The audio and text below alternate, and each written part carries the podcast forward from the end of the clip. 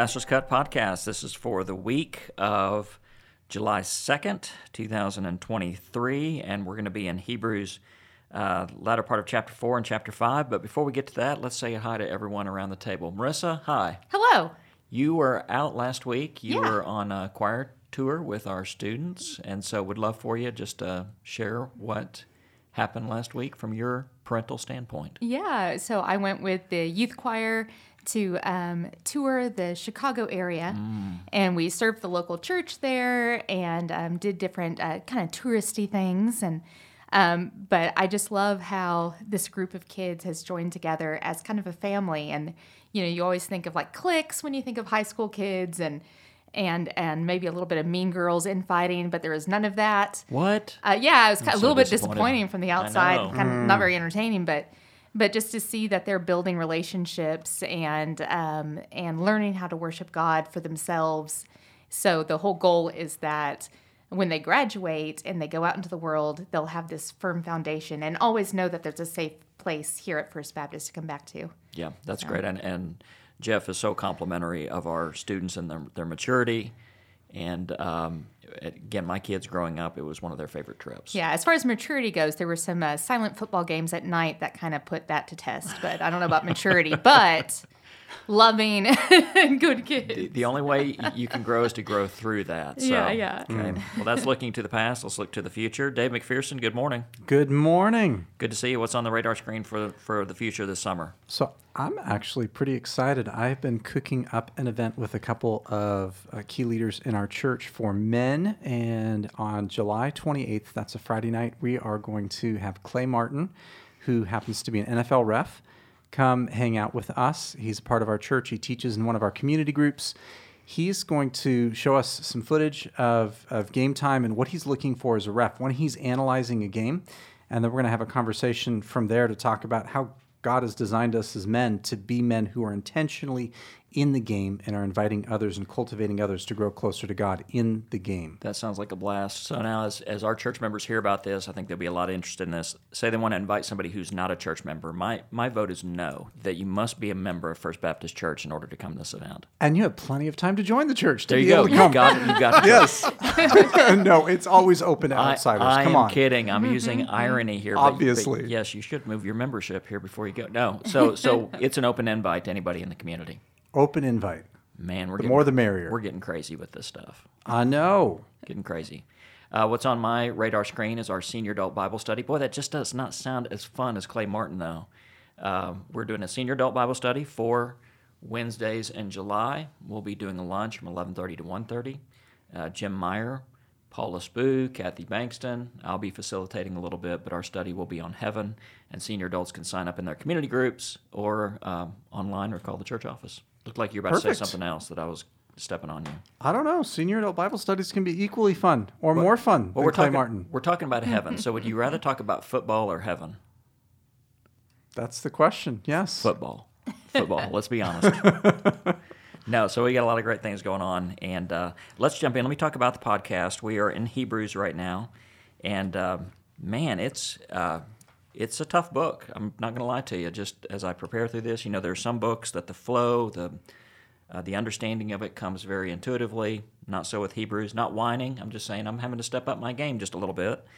Uh, but there's one passage in particular that has caused a lot of distress for theologians and um, Christians over the years, and it's Hebrews chapter six. Um, actually, it actually starts in chapter five, verse eleven, and the passage goes all the way through the complete chapter of Hebrews six, and it makes it seem as though a person, if they act poorly or act up enough, that they could lose their salvation.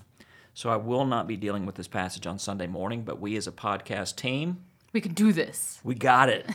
We're at least going to dive and give it our best effort. Yeah, yeah. Yes, we will. So in a couple weeks, we're going to get together. That will be a podcast only. Uh, so so as we record that, I think we'll record that the first week in July. Um, we'll we'll deal with that passage. So if you've read ahead and you know the challenges of Hebrews, that'll be one that we deal with just in our podcast. Uh, but preparing for, um, what did I say this was? July second. July 2nd. Okay. Just before July 4th. There we go. Uh, we are dealing with Hebrews chapter 4, verse 14 through 5:10. And I'm going to ask Marissa with the great reading voice to read this entire passage, Sure. talking about Jesus being our great high priest, which I think is one of the major themes, and and um, the Hebrew, the writer of Hebrews seems to come back to this over and over again. So let's read this passage and we'll deal with it. Therefore, since we have a great high priest who has ascended into heaven, Jesus the Son of God, let us hold firmly to the faith we profess. For we do not have a high priest who is unable to empathize with our weaknesses, but we have one who has been tempted in every way, just as we are, yet he did not sin. Let us then approach God's throne of grace with confidence, so that we may receive mercy and find grace to help us in our time of need. Every high priest is selected from among the people and is appointed to represent the people in matters related to God, to offer gifts and sacrifices for sin. He's able to deal gently with those who are ignorant and are going astray, since he himself is subject to weakness. This is why he has to offer sacrifices for his own sins as well as for the sins of the people. And no one takes this honor on himself, but he receives it when called by God, just as Aaron was. In the same way, Christ did not take on himself the glory of becoming a high priest, but God said to him, You are my son. Today I have become your father. And he says in another place, You are a priest forever, in the order of Melchizedek. During the days of Jesus' life on earth, he offered up prayers and petitions with fervent cries and tears to the one who could save him from death, and he was heard because of his reverent submission. Son though he was, he learned obedience from what he suffered. And once made perfect, he became the source of eternal salvation for all who obey him, and was designated by God to be high priest in the order of Melchizedek. All right, so um, I stated here a minute ago that one of the themes of, of Hebrews, the theme that he keeps returning to, the writer, uh, is that of, of Christ being our priest. And he'll take this from a couple of different angles because, again, the name Hebrews means that this was written to Jewish Christians. As they took on Christ as their Savior, they would kind of naturally move away from some of the hierarchy and some of the theology, not theology, but some of the practices of their Jewish faith.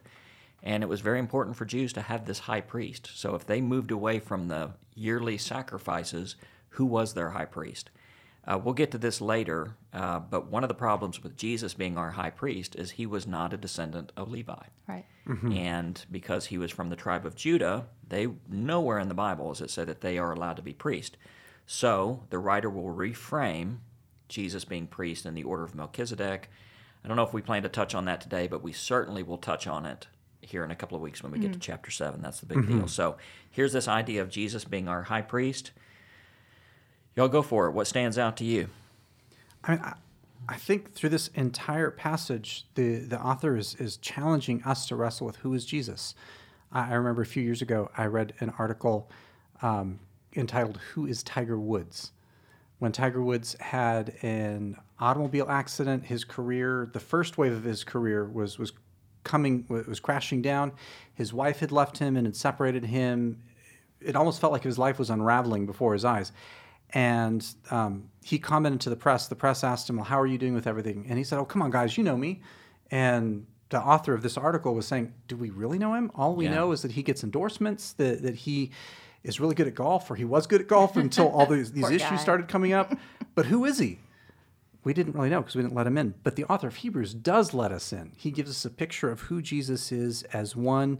And I think the biggest thing, at least in the first chunk there, is that the author says in, in verse 15, we, we have a high priest who is un, we do not have a high priest who is unable to sympathize with our weakness, but one who has been tempted in every way and yet was without sin. There's something about that idea of weakness as I was reading up on, on Greek. In the Greek text, it's, it's this idea of a propensity for moral failure or, or, or for sinning. Jesus didn't sin, and yet he experienced the propensity that we all experience. Instead of God being aloof or being distant, that it somehow sympathizes from a distance by waving and saying, Yeah, good luck with that. Jesus actually entered into our world, entered into our sin, and he wants to walk with us and partner with us, and even as a part of that, even rescue us and pull us out of where we are. There's real power when you share a problem with somebody if they say, I, I understand, I know, Yeah. I've been there before. And, and that's what I like about these opening verses. 14 seems to focus on the heavenly identity of Jesus, but verse 15 says he's down in, he's down in the dirt with us, he's down in the mm-hmm. weeds with us. So there's this mm-hmm. idea of, of knowing who Jesus really is, of knowing his divinity, but also the incarnation of Christ. So so if I were teaching this, I would focus a bit on the uh, you know the heavenly identity. He's ascended into heaven. But verse 15, he's very down to earth. So, Marissa? Mm-hmm. Yeah. So when we read Hebrews, this comes up again and again, and it's something we need to remember that that the author isn't um, criticizing the old system, but he's showing that this old system was was pointing to the promise of God to make a perfect system. Everything that he set up in the past was just a foretaste of this divine perfect truth that was fulfilled in Jesus. That's a better word. So as, as Jewish Christians move out of the old system into the new, Mm-hmm. the new and improved system, Sure, Or the sure. The, continuation, the, fulfillment, the yeah, perfection yeah, uh, of the system. Yeah. Yeah. So you have these uh, this this reflection of um, of the kingdom of God in the role of the high priest, but where the high priest was human and frail and still had weaknesses, just like we did. You know, he the verses of Hebrews said he offered atoning sins for himself as he himself was a sinner. You know, in, during Yom Kippur, he could only go into the Holy of Holies that one day. Jesus Christ ascended into heaven before the throne of God. He is the Prince of Heaven. So we have in this perfect high priest, the fulfillment of the high priest role, someone who's not just allowed to go before God with a rope around his waist one day a year, but someone who is fully at home here on earth and in heaven, that ascended to heaven and has the authority to approach God at any time. And he also has this perfect uh, mixture of deity and humanity, this righteousness and compassion, where just like you said, you know, his incarnation makes a difference. Um, when we hear of a tragedy happening, um, like I think about the the train derailments in India, we can be sorrowful because you know you just imagine the great loss of life and how people are feeling, but you know that sorrow is not the same as if that was the train you took every day, or if a friend of yours was on the train. Jesus was here with us. His this word sympathy means to suffer alongside with. So he has this intimate knowledge both of God and of us, just like you guys said, an knowledge of our limitations, our brokenness, and a heartbrokenness over it because he was there with us. Um, th- these verses weirdly reminded me of a story that Elsa told me a few years ago, or a few months ago, rather. A little girl in her class asked Elsa, my uh, fourth grade daughter, if she would be sad if she died. If this little girl died, Elsa, would you be sad? And because my daughter is still working on empathy, she said, "Ah, well, I would be sad for your family." and you know, that's not exactly what the girl was wanting. it might have been an honest response, but it certainly wasn't a very sympathetic So one. I heard we need to pray for Elsa. Is that what I'm hearing we, in this? We've had discussions. Okay. yeah. But God, He promised this perfect priest who would enact this role in perpetuity. He, you know, this was the fulfillment of everything the Aaronic priesthood was pointing towards. So, so before we get to the priesthood, and I want us to deal with that because that is the main thrust of this passage. But the, you know, verse 14, you know, Jesus has ascended into heaven. Verse 15, he's down to earth. Verse 16 is the application of that. What does that mean for us? That we can approach God's throne with uh, of grace with confidence. And I've taught this before, and I'll probably throw this in that that idea of approaching is actually a nautical term for a sailor sailing into port. He's familiar with the port. Uh, he knows where the rocks, the shoals, the you know, he knows where to go and where not to go. And so, because we we know Christ, we have this freedom to approach God boldly and confidently. Uh, I was watching a documentary the other night on cruise ships. Big mistake because my wife loves to cruise. Yeah. And so after watching this documentary together, it's like the secret life of cruise ships. And mm. she's like, I want to book our next trip right now. Even still. E- oh, So have, oh, has it been booked? well, it has not been booked. So it's actually the secret life of Sorry, cruise ships. sorry It's- for the, the rabbit trail. I think a lot of norovirus is when I think about the secret life of cruise ships. yeah, so that well, this documentary it was probably funded by the cruise industry because they showed how everything has to work together. You know, from the food trucks being delivered on the turnaround day and all. And so it was very complimentary. Gotcha, Put it yeah. this way. So it was not the cruise uh, lobby. It's not the this the the underbelly. It was just the behind the scenes. Uh, but there are some ports that are so shallow they were not made for these huge vessels. So the port of Miami, where these mega ships go into, you actually have, have to have a port pilot get on board the ship. So the captain of the vessel does not pilot into the harbor because he doesn't know it well enough. But the pilot that he knows that port better than any other pilot. Dang it! I think I'm going to use this in the message. This is, That this is is pretty good stuff. Yeah. So uh, the pilot will come on and he knows exactly where to take the cruise ship. That's who we have accompanying us into the presence of God. Jesus is our, our pilot Uh, and so he guides us in, and we can go in. We put our lives in his hands. We can go into the presence of God with grace and confidence. I think I'll use that. That's a pretty good illustration. That just Yeah. kind of came to me. All right. So, so let's You know what it. I'm resisting saying right now. So What? What? That'll preach, Deron.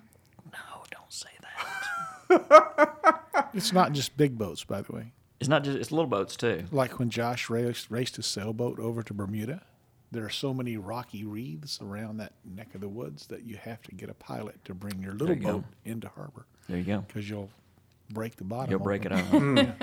So Marissa just said those magical words, Brad. That that'll preach. That'll so preach. Fla- flashback to seminary. Every time I would say something, or a seminary student would say something in class, somebody would say, "That'll preach," and I was like, "I don't like you anymore." That's that's like If you were looking for a reason to say amen, you just missed it. I know.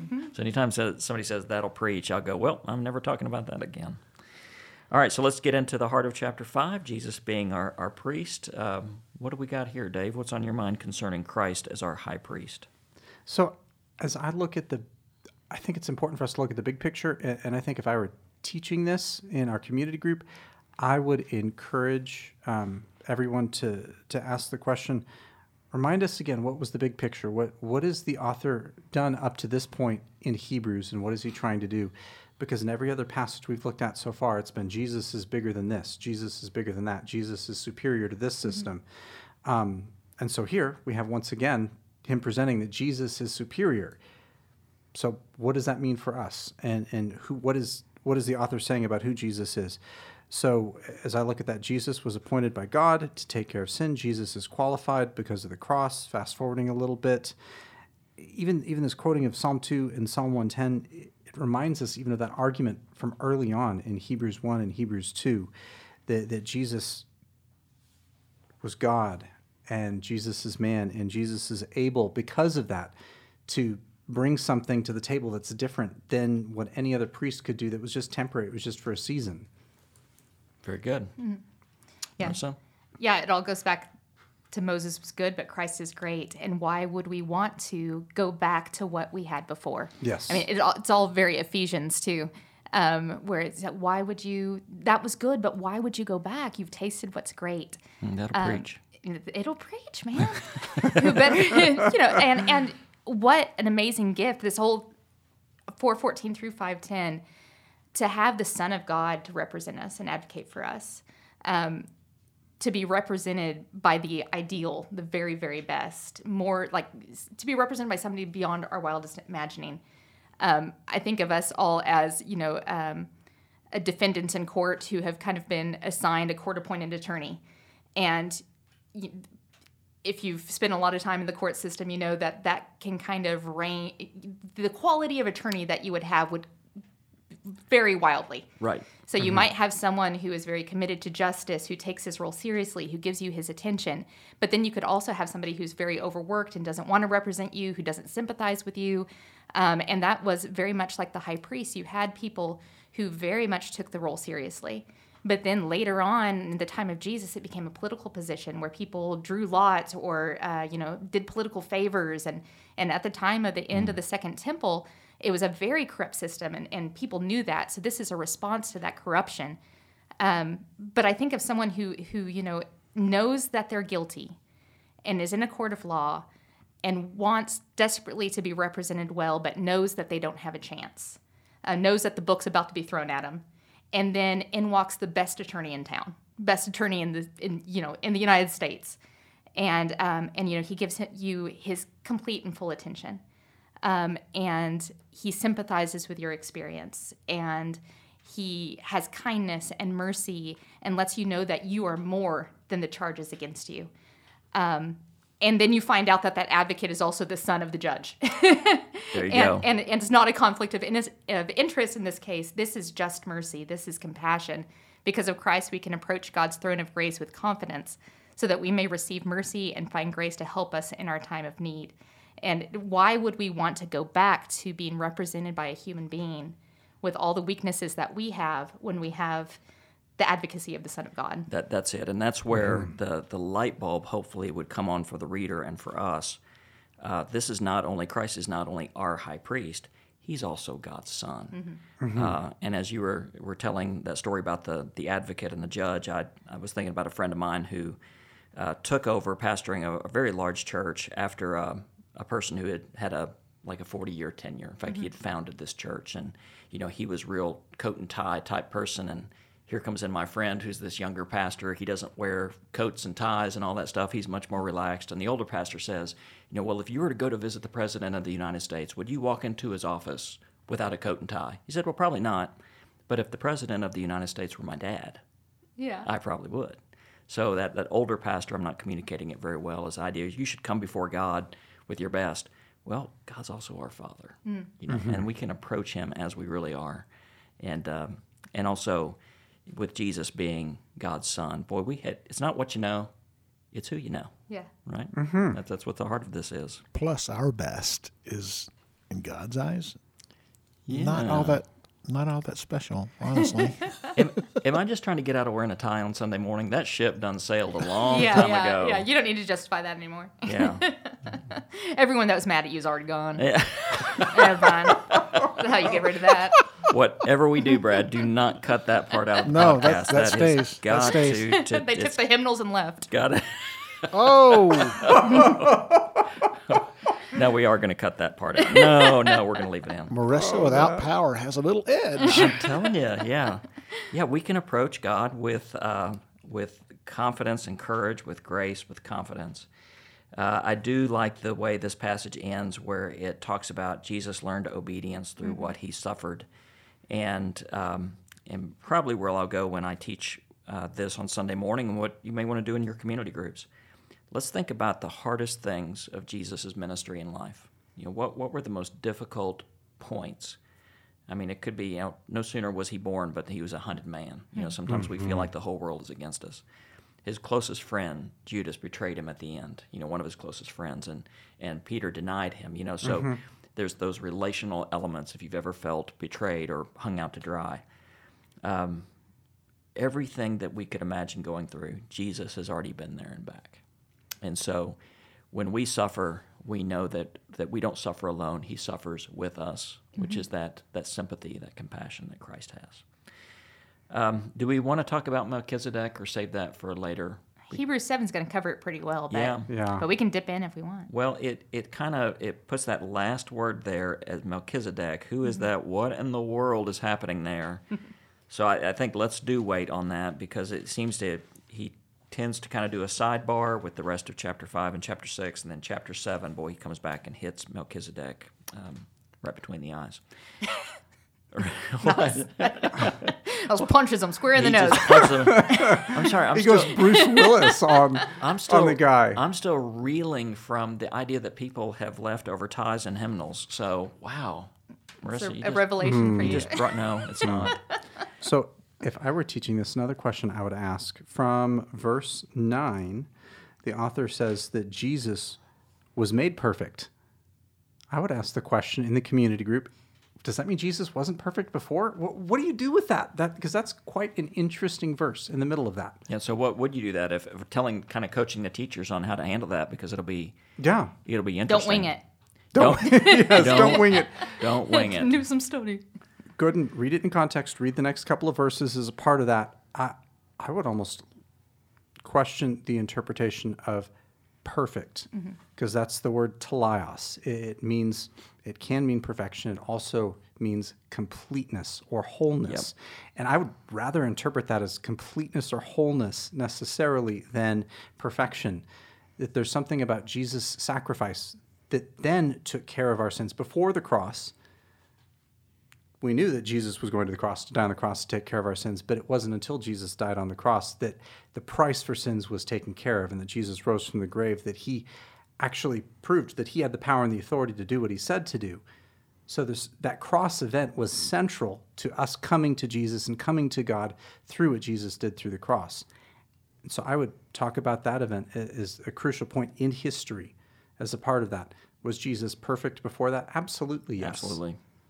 But but now his his understanding of our plight is complete because Yes. he's been there himself. Right. Yeah. And the solution to our plight is complete. Yes. Yeah. Marissa, you got anything else? No, I agree with you, Dave. That that perfection is a completeness, is the fulfillment that we're talking about, and and um, his essence was perfection and sonship from the very beginning.